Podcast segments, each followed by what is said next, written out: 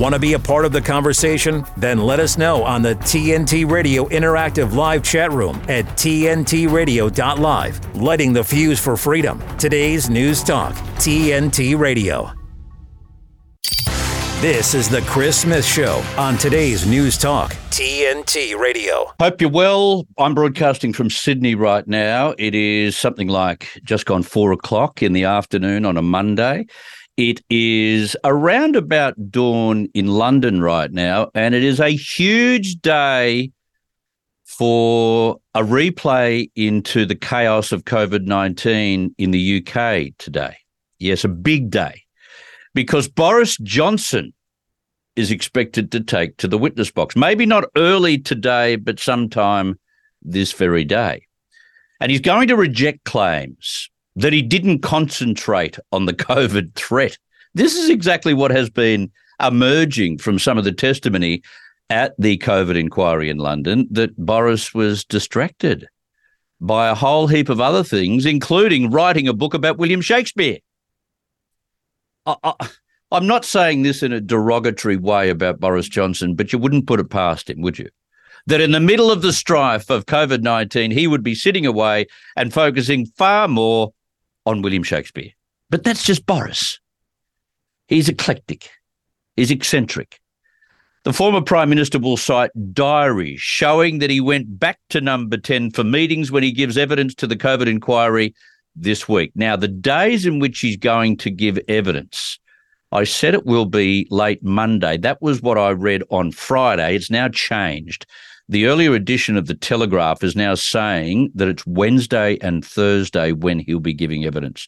So there's been a delay. Uh, Mr. Johnson's team believe the line of questioning about his time away from Downing Street um, is a red herring, but the defence is sure to be scrutinised by the inquiry's legal team, which has at points expressed alarm at the lack of written proof of work on COVID during that period. In other words, um, there's no proof that he was actually focused on COVID 19. Hugo Keith KC, the inquiry's chief counsel. Have you been watching him, by the way, Hugo Keith? Fascinating. You know, whenever I see a Royal Commission, it's always the Chief Inquiry Counsel that fascinates me more than even the witnesses. But anyway, Hugo Keith is a character. He's asked previous witnesses why, between February 14 and February 24, 2020, Boris Johnson did not receive more COVID material. During that time, which coincided with the school half term in England, the threat from COVID was becoming clearer. A nationwide lockdown was announced the following month. At his two day appearance, Mr. Johnson will reject claims that he was not engaged in COVID policy during the 10 day period, according to an ally familiar with preparations. He's expected to cite diary entries that show he returned to Downing Street on a number of occasions during the period. It will also be claimed that he had his ministerial red box with him during his time away from number 10. Uh, if asked, Mr. Johnson will dismiss the idea that half term was spent writing a book on Shakespeare rather than engaging with the emerging pandemic. We can only believe what he says, I guess. We can only believe what he says. Uh, in Australia, the Reserve Bank raised interest rates in November for the 13th time in 18 months, as most Australians would know, taking the cash rate to a 12 year high of 4.35%. Now, while inflation in October moderated to 4.9%, so all of us mortgage holders could actually take a breath, the annual level still remains well above the RBA's 2 to 3% target. Now, there's been some statements made about this by ANZ Chief Executive Shane Elliott. He has warned Australians to expect interest rates to stay high for years with no relief in sight. Isn't he a Grinch at this time of the year? Mr. Elliott warned borrowers interest rates were likely to stay high for years to come, with cuts unlikely in 2024 or even 2025. No cuts in interest rates in Australia, despite what the OECD said on Friday. That doesn't make sense to me. Um, he said, You have to stand back and forget next year. Just think about over the next five years, he told the Australian newspaper. He said federal government spending and high immigration were adding to price pressures. Can someone please just thank Anthony Albanese for us? because he was the one who freely and easily signed off on so many paychecks and wage increases right across the board when he first came to power. And you wonder why we're going against the tide of the UK and the USA when it comes to inflation right now. That's the fault of the weak need prime minister we have in Australia, Anthony Albanese. This is TNT Radio. Talk that matters. For once, we just need to do what's best for this damn country and not what's best for the world. Today's News Talk Radio, TNT. All right, I've got the host on ADH.TV and Australia's greatest commercial radio news talkback practitioner himself, Alan Jones. Alan, welcome to TNT Radio. Thank you. Look, I'm no fan of that Shane Elliott, I can tell you, but I mean, however, when he talks about government spending and high immigration, leading to an inability to address inflation. is 100% correct. But of course, Chalmers tells everybody to cut back on spending, and the greatest spenders, and we'll come to this in a moment, I'm sure, when we're talking about renewable energy, the greatest spenders are the government themselves. And they'll chuck billions, billions of dollars anywhere just to try and get to their ideological ends notwithstanding the damage this is going to do to the economy. And you know, high people don't understand high immigration, but if you're going to They've issued now 650,000 visas, student visas. So that's 650,000 are coming in. There's another migrant intake, that's orthodox migrant intake of another 620,000. So that's 1.2 million people. Now, when those people come in, they are making demands on goods and services. And the more people that make a demand on the bananas, or the more people want a home, or the more people that want to buy something from Bunnings, the price goes up. Now, I was only saying the other day, I had to go to, I mean, this is laughable. I had to go to Brisbane on Thursday. I finished up not going, and I couldn't get a Virgin flight that suited me, that got me there on time. So I went right. to Qantas, Qantas, and I was asked. Now, dumb people like you and I would think there's a standard fare from Sydney to Brisbane. Well, no longer. So if you want to go at three o'clock, that'd be fifteen hundred dollars one way, one way. Oh. Fifteen hundred dollars you talk about inflation, fifteen hundred. But if you want to go at four o'clock, that'll be thirteen hundred dollars. And if you want to go at six o'clock, it'll be thousand dollars. And I oh. said, thank you very much, but I'll be going on neither. This is fair income. Yeah. Now, who allows this? I mean, Albanese doesn't allow Qatar to come and fly more routes in Australia. But this is yeah. the point, isn't it? These things are inflationary. And when you start bringing all these migrants in and all these students in, and their demand for product is such that the product price increases. These are essentially inflationary. And the government is the architect of all of this. There's not a single thing that anyone could tell me who's listening to this broadcast that this government has done that make Australians feel better as a result. In other words, Nothing. oh, I'm so much better off because Anthony Albanese is Prime Minister. For what? For what? I know he's visited 30 countries and shaken hands, and he's most probably taken more photos than anybody else, but I mean, that doesn't help the poor bloke who's out there battling in Struggle Street to try and make ends meet at Christmas time. Yeah. So those points are right. I mean, government spending. I mean, now they're going to uh, on in renewables. He can't make his renewable target. I know you, you indicated you were going to talk about this today, but he, he can't make his renewable targets. So he's going to chuck billions of dollars at renewable projects of our money. Who told Bowen that he could use our money to reach his ideological stupidity? Yep. Billions to be thrown, underwritten by us, sight unseen, no cost benefit analysis, no explanation, no cap on costings. Any amount. Just print the money. Just print the money. But we have no, there is no study available anywhere. Take the CSIRO, which might tell us, okay, look it up, tell us the effectiveness or efficiency of renewables vis a vis coal or gas or nuclear or whatever. No study of any kind. Just as I might add, there is no study on the risk of electric vehicles. And so we got yep. them blowing up with lithium and ion batteries. I should just say, by the way, that Janine, to whom I spoke last week on this program in relation to the Murray Darling system, and oh, yeah. we have we have been in touch, and she emailed me, and I emailed her, and she I indicated to her that we will be addressing the issue. So, Janine, thank you for that. Right. And we answered it. But I mean, this is the point, isn't it? So they're going to spend as I said, to get his for see the bloke to get to this. There's two targets we have to remember to just keep it really simple.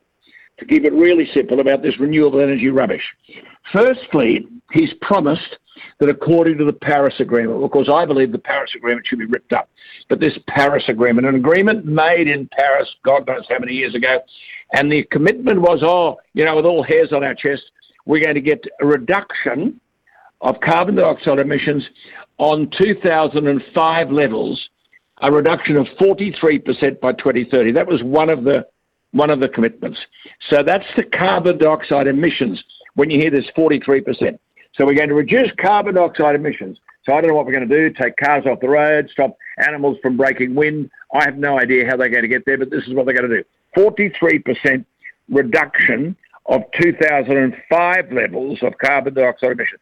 The other commitment he's made is that he'll get Australia running on 82% renewables by 2030. Now, 2030 is what, six years away. 82% renewables. Now, how are we going to get there?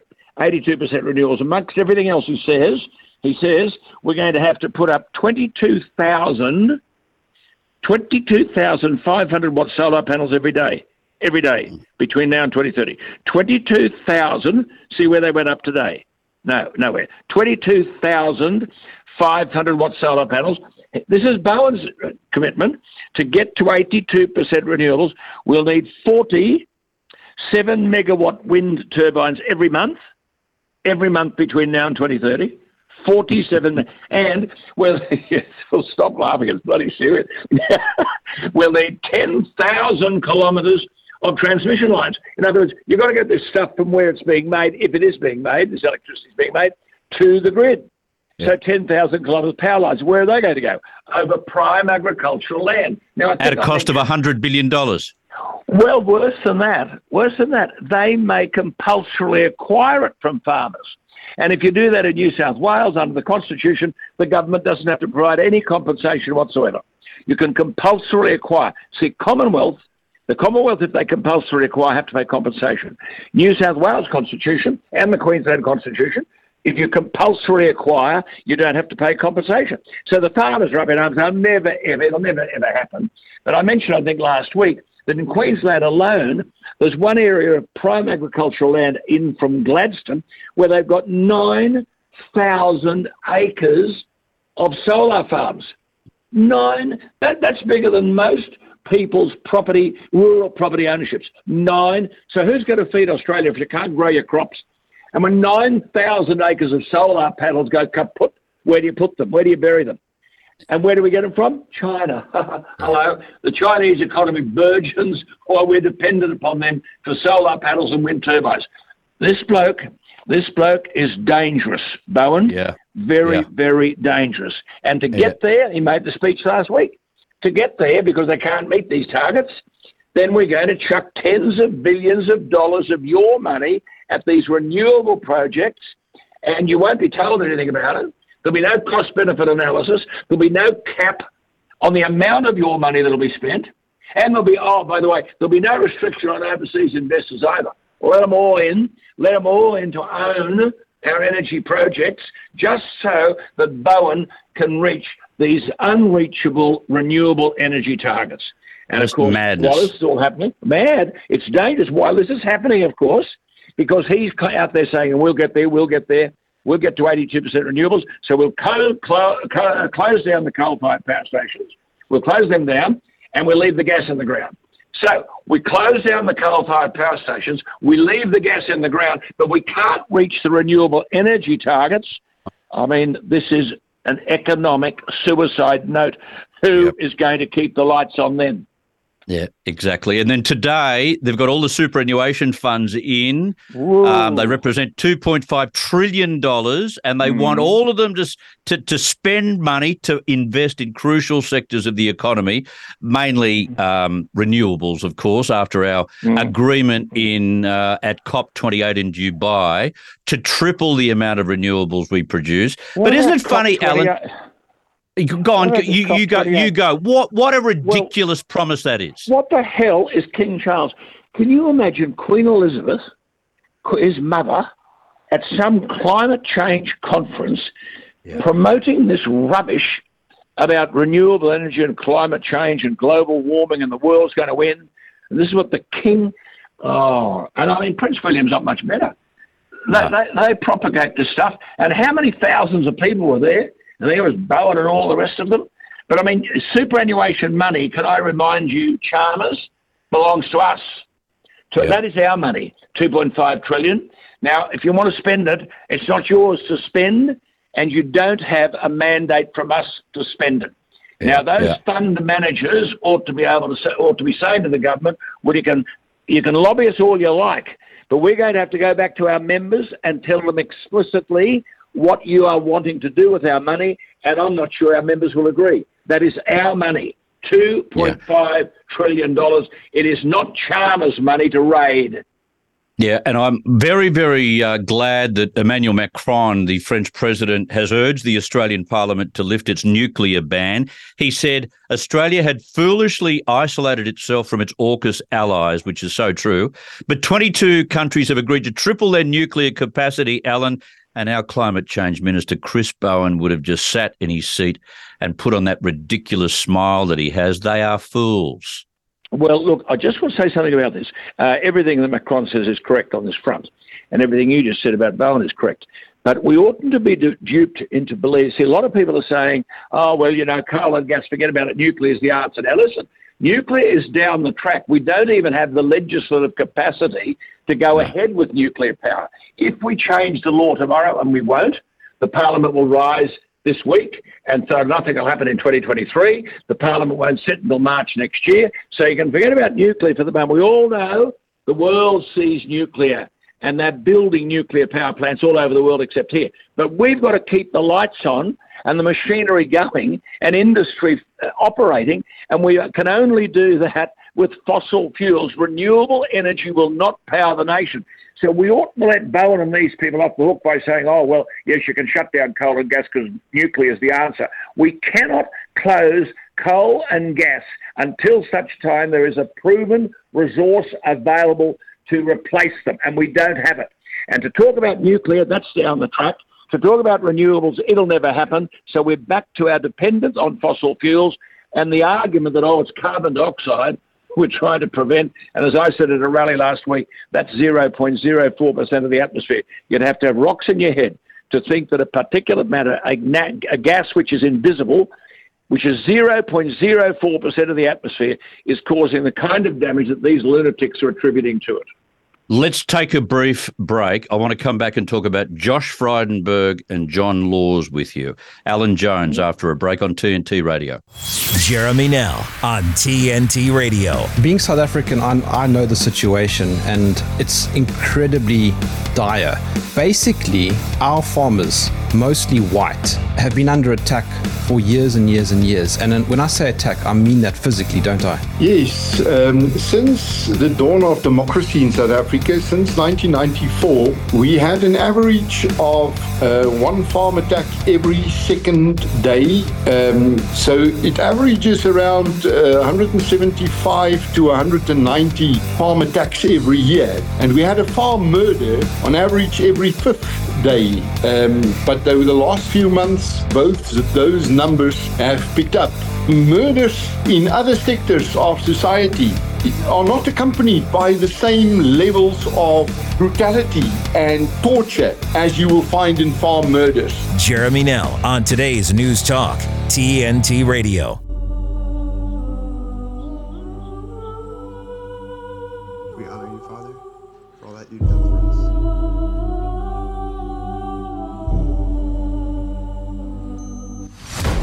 Chief Division Counsel and DOJ have approved a no-knock breach.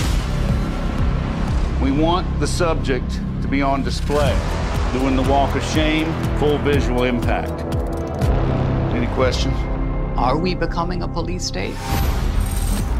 Government told American citizens they couldn't go to church on Sunday. For the first time in my life, I'm saying to myself, am I going to get a knock at the door? FBI warrant, come to the door now! The Patriot Act and FISA were used against Donald Trump. These individuals have commissioned the biggest propaganda play in U.S. history.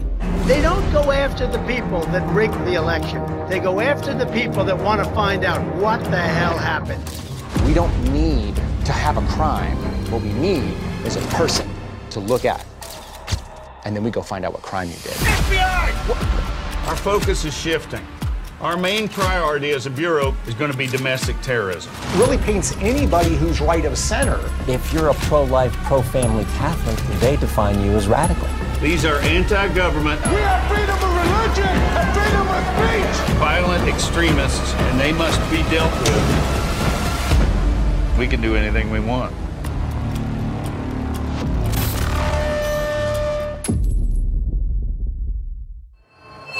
Without CO2, the world stops breathing. CO2 sustains all life on Earth. Government, the WEF, and the elite believe humans are the carbon they really want to be rid of. Today's News Talk, TNT Radio. I've got Alan Jones with me now. Alan, will the former treasurer. Just on that bloke there, just on that bloke there. See, CO2, that's right. Carbon dioxide is the source of all plant life. You're yeah. speaking now, carbon dioxide's coming out of your mouth. Carbon dioxide, we don't have enough of it. Everyone's trying to limit it. If we could get carbon dioxide in the in the you know the plateaus of Africa, we'd have we'd have grass growing everywhere. We'd end the kind of starvation that exists. This is a nonsense. Carbon dioxide is a sort of all, source of all plant life. And just one comment on another piece I heard there during the break. That is so true, isn't it? You know, we don't go after the people who corrupt the election process. We go after the people who ask questions about it. Yes. It's staggering. Frydenberg, now I'll tell you something. Frydenberg will win, and I think he'll come back. He would win uh, a Kooyong election tomorrow, next year, next month. What has changed? It's exactly the same reason as Sharma has won the pre-selection for the Liberal Party. These are people who now understand the geopolitical environment and the existential threat that this Islamic, uh, militant Islamic behavior means to the world. Lose Israel, and we're in big, big trouble. I'm not in favour of ceasefires or any of that sort of nonsense. I'm not in favour of anything that allows Hamas to regroup. Hamas does as much damage to the Palestinians as it does to the Israelis. And the notion that you could actually have the media and all these foolish protesters and kids out of school believing that the hostage swap means, oh, Hamas will let us have one hostage back who are innocent people who were brutalized and should never, ever have been taken as hostages, but we'll have one of them back for three of these Muslim criminals that are in jail in Israel. Yeah, yeah, these are yeah. murderers and rapists. So three of them get out and we get one back. Now, Frydenberg has, behind the scenes, been arguing this case, and now people are starting to understand in his electorate and beyond the worth of Frydenberg. And the, the problem here is with the Liberal Party you know, the, the, federal executive of the Liberal Party should be saying to Jacinta Price, now listen, I mean, you're in the upper house, you're in the Senate. We need you down here. We've got a yep. seat here. We'll get this bloke to go. You'll come and you'll be the automatic candidate here. You won't have to worry. The margins are good. The federal executive of the Liberal Party should be saying to Josh Frydenberg, yes, we need you. Now, how can we facilitate your re-entry? The federal executive of the Liberal Party, yes, should be saying to Abbott, you're a hero out here in Western Sydney. We'll stick you in a seat out here in Western Sydney. If David Cameron can come back from the prime, ministership to be the foreign minister in Britain, then Abbott can come back from the prime ministership to represent mm. the people in Western Sydney who think he's an absolute hero. So the federal executive of the party should be saying, we're going to stack our party with talent that'll represent all sections of the Liberal Party, and these are the people we'll be bringing in. Now, instead of all this ambiguity about, well, should they come, shouldn't they come, but look, Frydenberg will win uh, Kooyong if he elects to go because elects to run because the circumstances internationally have changed, and he's a man of scholarship and ability. We don't have either in very in very significant proportions in the parliamentary Liberal Party. Your master plan for the Liberal Party is quite inspired. Um, I hope they get the message. No, no, they know everything.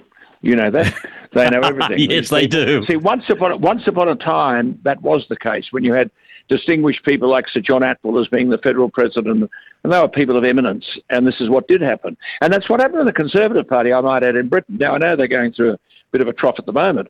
But you know, you could stand say, "Oh, Chris Smith, I'm going to put my name forward," and that's "Now, Mr. Smith, look, I know you live at Luton, but uh, we don't really see you as the kind of candidate that would appeal to that Luton electorate. On the other hand, uh, you're on a list here, and if the opportunity comes where we see a demographic that is suited to your scholarship and your background and your interests, and so they then say, yeah, well, you take you take the seat of Norfolk. up there. That's what, you're tailoring the candidate to the kind of demographic arrangement that exists in those particular electorates. We don't do any of this here. We let the factions take charge, and good people no longer uh, have an automatic entry into the parliament, and we need them yeah. more than we ever have. Yeah, sure do, which is sad. Now, final question, final issue. An old colleague of yours, uh, a friend, an occasional foe, John Laws, has celebrated his 70th year on Australian radio. Uh, another nasty colleague of ours has rained on his parade, probably for his own edification, but that is so typical. What have you got to say about the 70 year well, commemoration for John Laws?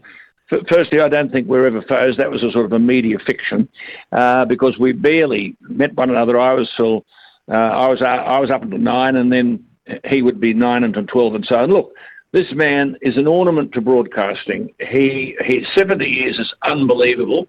Um, he's been successful, A, because he loves what he's doing, B, because in the talkback medium, he was really interested always in listening to the bloke out there and represented the bloke out there. Did he get it right? No. Did I get it right? No. Were we always right? No. Are you always right? No. Of course you make mistakes. And that doesn't mean to say it, it limits or to limit the recognition that should be given to him for an extraordinary piece of broadcasting longevity. And, he, and he's still doing it now. And they say to him, Why do you do it? Oh, I do it because I love it.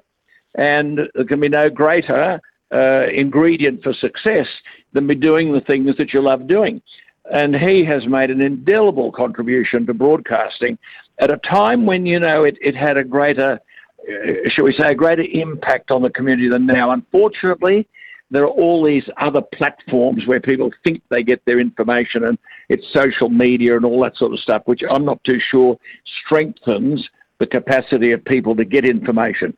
John Laws was a direct broadcaster to the people. He used to say, hello, world, you know, hello, world. And I, I don't think he knew or I knew whether the world was listening. But what he meant was, I'm out here talking to you, and there was an open line ring in. And he listened to them.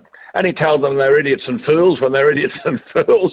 And when they weren't, he then engaged them and talked to them. So, you know, it's a phenomenal contribution. You can't deny it. I mean, it's just. And when you stuff. were on breakfast and he was on mornings, that was mm. one of the most, if not the most, formidable partnership mm, in talkback yeah. radio history. Yes, unbeatable. It was really. It was, and you know, it, it was. And we, we also we, we came at different sta- different standpoints.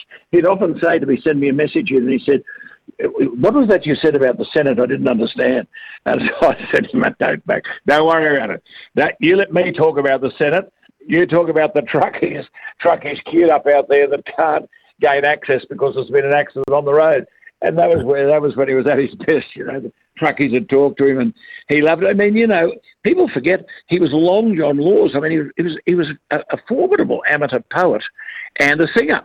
And mm. they were way, way back, you know, before your listeners, I suppose, were born. But I mean, um, he had he had records on the on the top forty, or whatever you called it, and uh, and he wrote sort of poetry. Sometimes it was a bit of doggerel, but people found it very, very interesting. He was a man of the world, a man of the people, John mm. Laws, and that's you know you don't get that success unless the people embrace you. And he's had a lot of success, and the people embraced him. And, he and have you got have you got a message for, for those who want to knock him? Well, I don't, I, John, I, I never worry about the knockers. I don't dignify them, so I've had plenty of them, and I've never ever given them the oxygen that they think they deserve. So I don't, mm. I don't know who the knockers are, and I don't talk about them. Uh, he doesn't need to worry about the knockers either, because out there, there's one audience that understands, and that's the public who've listened to him, and they know exactly from Australia wide the contribution he's made to their lives. I mean, he's made them laugh at a time when you need to laugh. You know, he's made them cry when you need to cry. He's informed them when they need to be informed. That's all you have to do. And, uh, you know, I, I, wrote him a note uh, to tell him what I thought of him. And in fact, look, I won't, hope he doesn't mind me saying, but I took John and Jody out to lunch to celebrate the 70, uh, 70 anniversary and gave him a note at the lunch. I said, read this later. But to just say to him, listen, you might be told this, but you occupy an indelible place in the history of Australian broadcasting, and whenever there are chapters written about it, your name will be there. You can't do any right. better than that. How fantastic. That is good to hear. Mate, thank you very much for your contribution. Well, thank you very much for supporting yes, me on TNT Radio. No um, you're off for a, a well earned Christmas break. Thank you. and you. have a Merry yes, Christmas, Chris. Alan. Thank you, and you too, Chris, and all the best to you and your family and to all your listeners. You, too, mate. Thank you very much. All Thank the best. Right, Chris. Bye. Bye bye. There you go. Alan Jones, host on ADH.tv. And what a wonderful gesture to the great John Laws. And together they were the most formidable partnership in talk radio. Have a look at the statistics and work it out. I've got to get to a break and get you some news. Renee Heath on the other side of the news on TNT Radio. TNT Radio News. Are you ready for some awesome news? One, two, three, four! Matt Boyland here with a look at your TNT headlines. The US defense chief has warned Israel is heading for a strategic defeat in Gaza as it drives the civilian population into the arms of the enemy. There are new fears the war could widen following a major escalation in the Red Sea. North Korea has threatened to take out American spacecraft if the US interferes with its new spy satellite, and more than 400 children under the age of 8 have been rescued from a child sex trafficking syndicate in Africa. Why not give TNT Radio a follow? We're on all major social platforms, including Facebook, Twitter, Instagram, Gab, and Gettr. Help us get the word out as we cover the biggest topics of our time right here on today's News Talk. TNT Radio. TNT Radio. Yeah, so there you go. Um, really interesting words from Alan about John Laws. And it, he's right about the fact that we out in listener land always thought there was something between them in terms of disagreement or objection um, or various um, uh, clashes over topics, etc. But none of that. You just heard, heard from him there um, there wouldn't be an occasion to go out to lunch if there was a long term disagreement, if they were foes. And that's fantastic that uh, Alan took him out and uh, did what he could to help Lawsy celebrate 70 years. It's great to hear. I've got the Liberal Party's upper house MP in Victoria for the seat of Eastern Victoria, Renee Heath, with us right now. Renee, welcome to TNT Radio. Thank you for having me. How are you going? I'm doing very well. And you?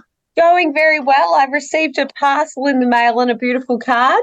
Oh, that's so, good. You got my from and for those listening, it's it's Chris's book on a beautiful card, which is um a postcard from Australia Post. I love it. Thank you. I couldn't find any other paper to write on. That's all. I love it. That's great. All right. Um, and I've read your documents on the stalking recommendations, and I've sent you an email about it. We should talk about it at another time when the story becomes a little bit more active. But uh, interesting what they have recommended, but I think there are probably other steps that they could take, but for another time. Now, just in terms of your region, uh, the news out of East Gippsland isn't all that good. Um, some serious flooding. Where's all that up to at this stage at the start of the week, Renee? Yeah, there's an incredible amount of water. The three main um, warning areas that are still at watch and act are near Orbost, Bairnsdale, and Sale.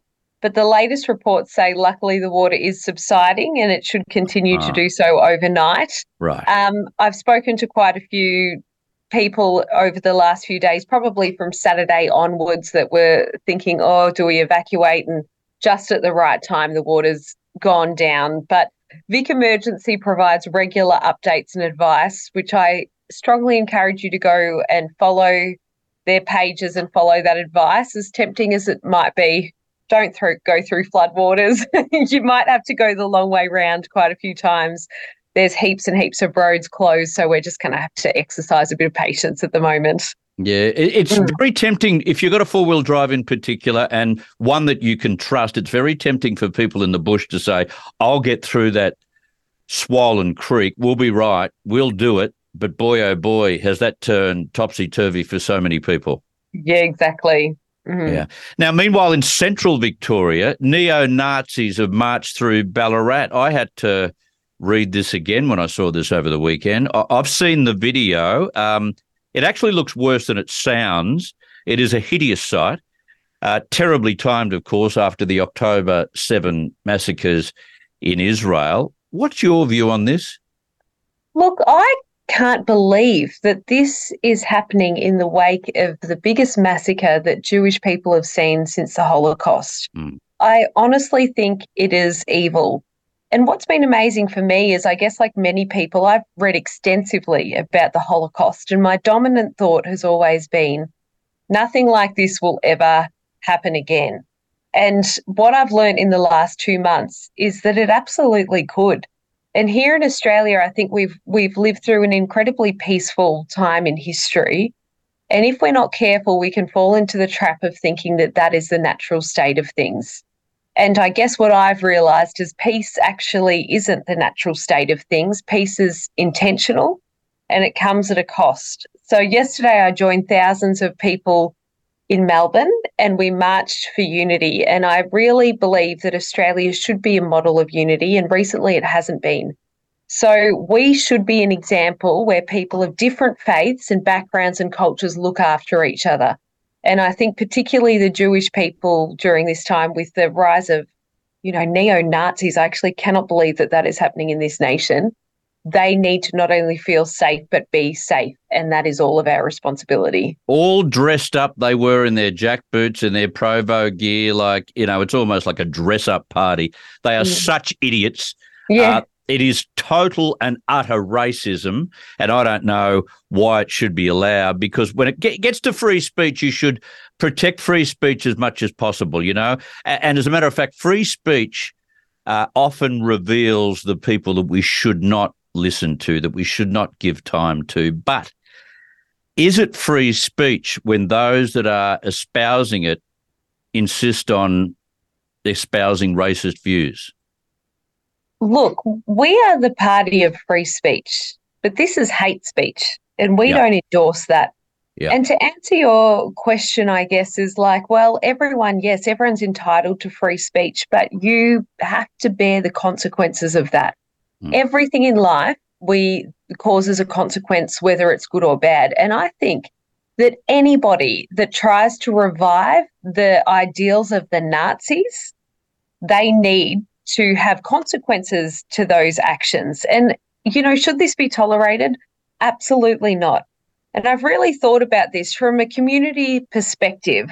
I think, you know, if you see it, you've got to stand up for people, condemn it, stand up for the the people that are being marginalized. Mm. And from a policy perspective, I really believe that the first thing we need to do is we've got to bring back the move on laws. Before the move on laws in Victoria were revoked, police could act before there was violence.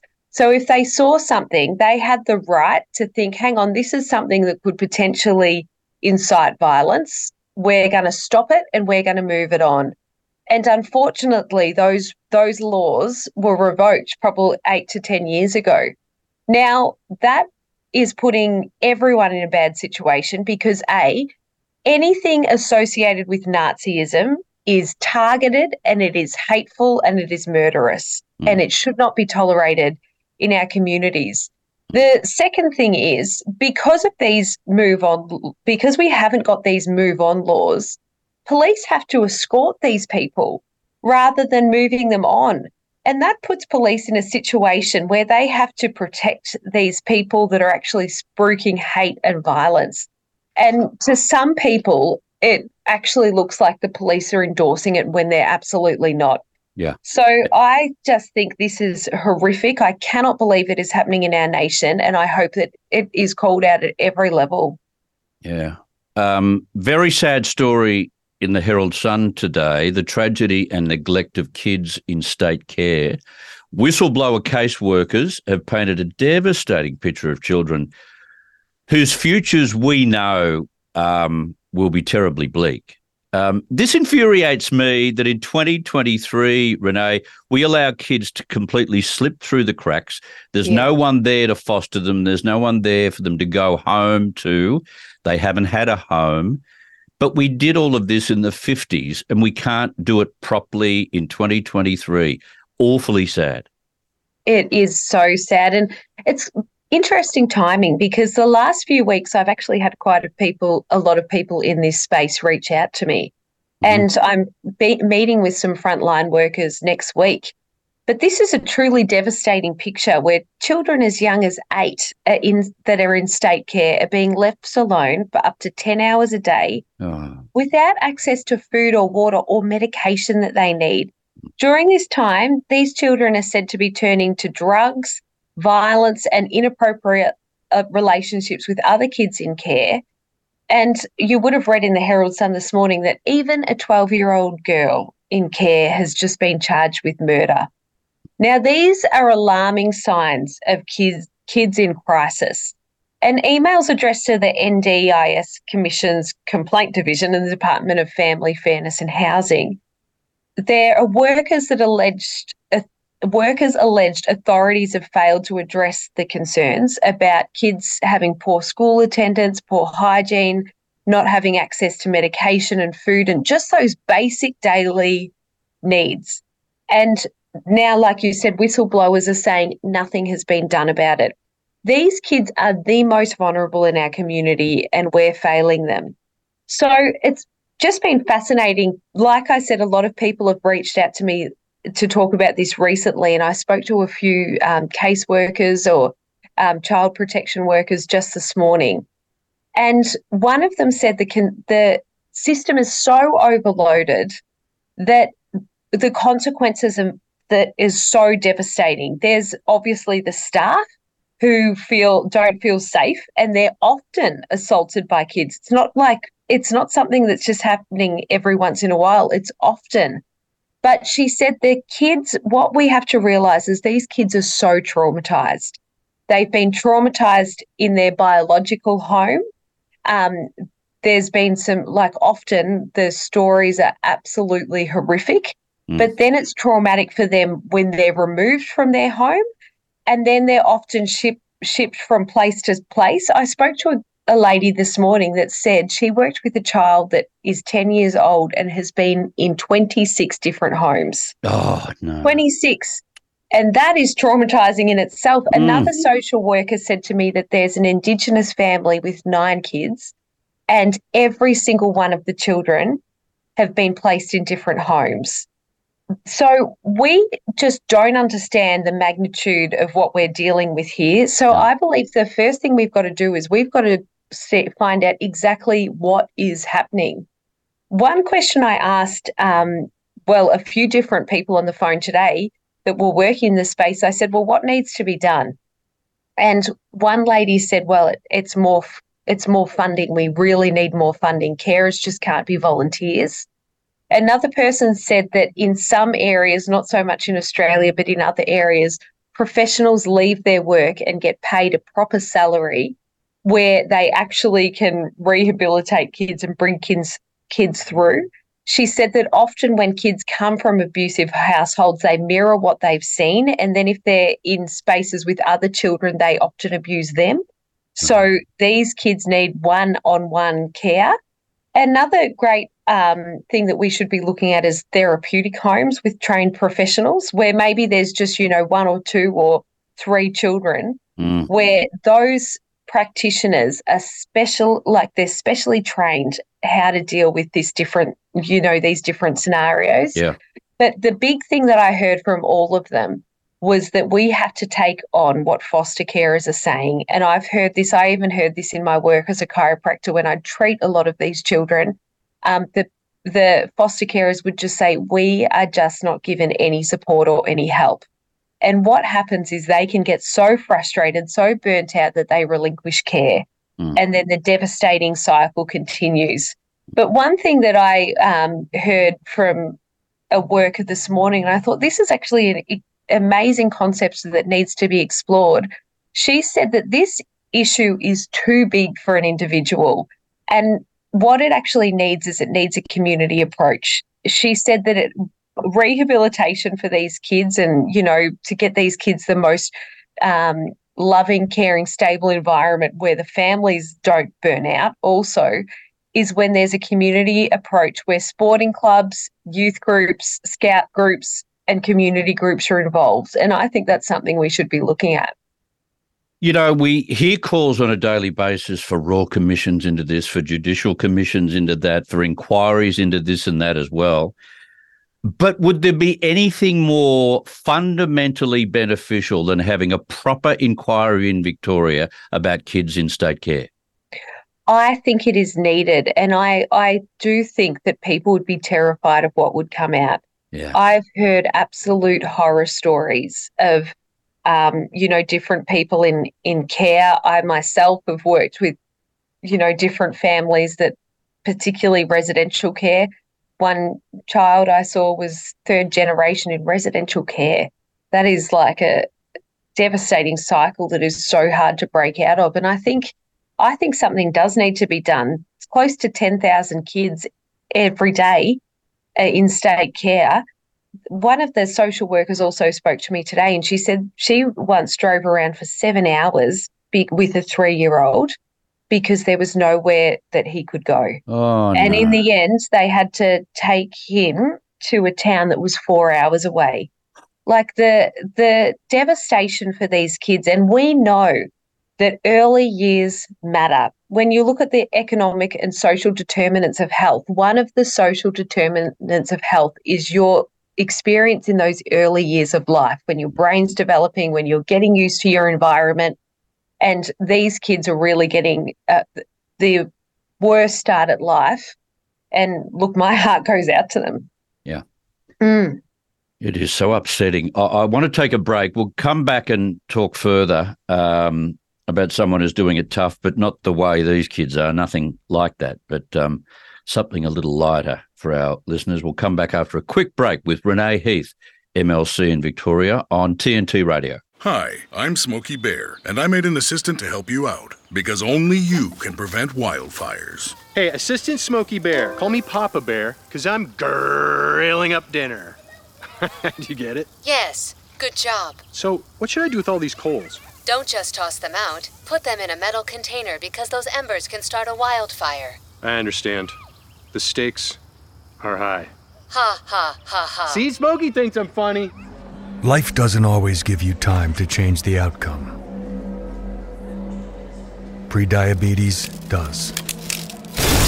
One in three adults has prediabetes, but with early diagnosis, prediabetes can be reversed.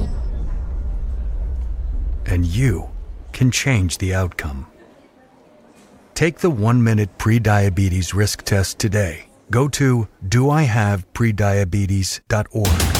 This is the Chris Smith Show on today's News Talk, TNT Radio. All right, I've got Renee Heath with me. Um, something a little bit different that was very, very heavy, but something that needed to be spoken about. And let's hope that the coverage that we saw in the Herald Sun in Victoria today doesn't end there. Let's hope that something decent and constructive comes from it.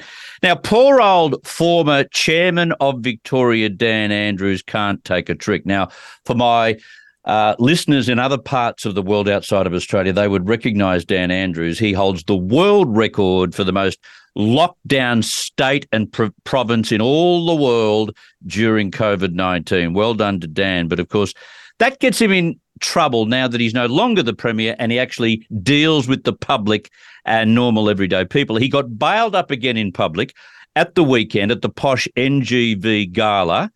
Uh, plus, he can't get near a golf course without copping it there as well. That's not what former premiers are usually treated to in Victoria, are they, Renee? No, it's bizarre, but you could see it coming, to be honest. And poor Dan is having a rough time, but I think a lot of Victorians are thinking, oh, well, guess what? We had a rough time during COVID. Yes. Now it's your turn. So Yes. his legacy lives on. And I think you do have, I do have to mention that under Daniel Andrews, Victorians saw their human rights attacked for probably the first time in their lifetime. Hmm. So I think at the start it was understandable. We didn't know what we were dealing with. We were thinking, oh gosh, what is this COVID thing? Like, it's funny talking to people. Sometimes you think, oh, what was it like for you when, you know, this COVID thing started? People were wiping their benches at home, like scared to touch anything, wearing masks in the car. But after that all sort of died down and we knew what we were dealing with, in Victoria, the lockdowns and the um, the tyranny continued. So I think that people are really bitter about it. Medical records were uncovered. People weren't allowed to go and celebrate the, uh, you know, the life of their loved ones that they had lost. And I just think there the consequences have been devastating. I had to look up this lady, Jess Gomes, I think her name is, who had a who had a go at Daniel Andrews. She's an influencer. She looks pretty cool, actually, but she's right. there was there, there, was there has been incredibly de- um, devastating consequences for people and their children. Yeah. Childhood mental illness shot through the roof, where kids were dealing like with anxiety like they never have before, and the poorer outcomes that people have been that children returning to school are seeing. There hasn't been the rehabilitation that's needed for that. And we hmm. might see the spin on effects from this for the next generation. And it's something that we've got to look at and deal with. And look, I think good on you, Jess. You were probably speaking for millions of Victorians who felt the same. yes, exactly. Because what Dan Andrews did, not only was he exceptionally harsh and controlling compared with other jurisdictions in the world, he became exceptionally harsh and controlling by comparison with other jurisdictions in Australia. A hundred percent. And there was so much arrogance around that time. It was Yes. just, it was nonsensical. It was arrogant. And the whole time we heard, oh, we're just going on the advice of the Oh, professionals. stop. Well, then later on, we found out when we were saying, well, where is this advice? Where is this advice? In many cases, there was none. No. Now, that is just not acceptable. You cannot take people's freedoms away. You cannot uncover their medical records. You cannot say that people can't go to work, they can't spend time with friends if there isn't any advice. So, look, um, poor Dan. Do I feel for him? I'm not going to answer that question You I don't. just asked myself. You don't. yeah, maybe I don't. I think I'm still bitter from the whole experience myself. As you deserve to be, as you Yeah. deserve to be. All right, happy reading with my book and all the very Thank best. you. We'll catch up next week, Renee, if that's okay. Looking forward to it. Can't wait. Cheers. Good on you. Thank you, Renee Heath. MLC from Victoria for the Eastern Victoria region, which of course has just gone through that flooding episode. Luckily, it didn't get chronic and people didn't have to be evacuated, which is great news. Uh, a stack of commentary about Dan. Lozzie says, Dirty Dan the communist. Well, that's exactly how he behaved. So he can't turn away from these big gala events or the golf course and get dirty with everyday Victorians for getting stuck into him. He was more harsh and more controlling and you know didn't didn't like free speech. No one could actually voice their protest over this sort of stuff than any other leader in the world.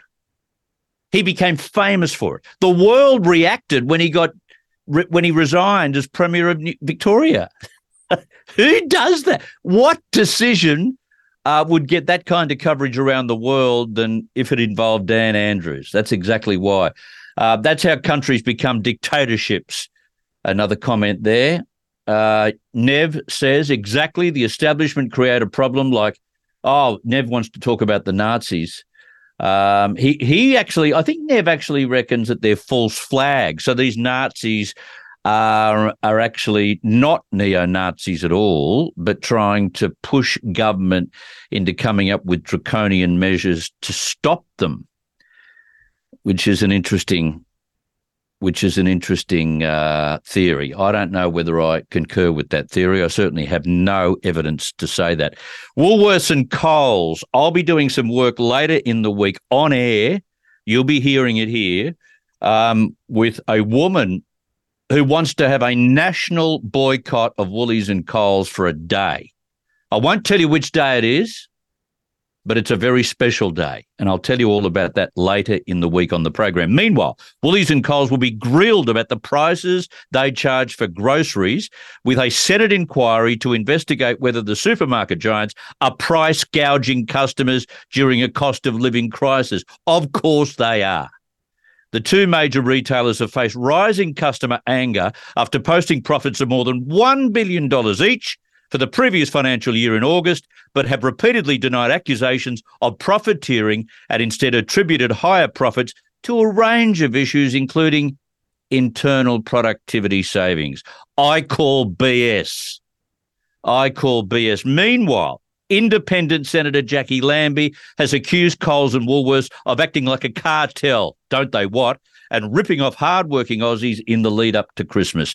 Federal Agriculture Minister Murray Watt has demanded supermarkets freeze the price of leg ham to give families some certainty ahead of December 25. That's the first thing I've ever heard Murray Watt say that I agreed with, but it makes a great deal of sense. It would not hurt Woolies and Coles whatsoever, considering the fact that they make $1 billion per year. Wouldn't hurt them whatsoever, but it would help everyone who's struggling at the moment, which is about three quarters of the population of Australia. It comes as Coles and Woolies look set to face a parliamentary inquiry into whether they are price gouging to get record profits amid cost of living pressures. As I say, I'll be doing a little bit more on that later in the week, so don't miss out on our programs later in the week. Dean Mackin is up next. Following Dean is Lembit Öpik and then Katie Hopkins. I've got to get out of here. News is coming up. We'll catch up at the same time tomorrow, hopefully. Make it a date. This is Chris Smith on TNT Radio.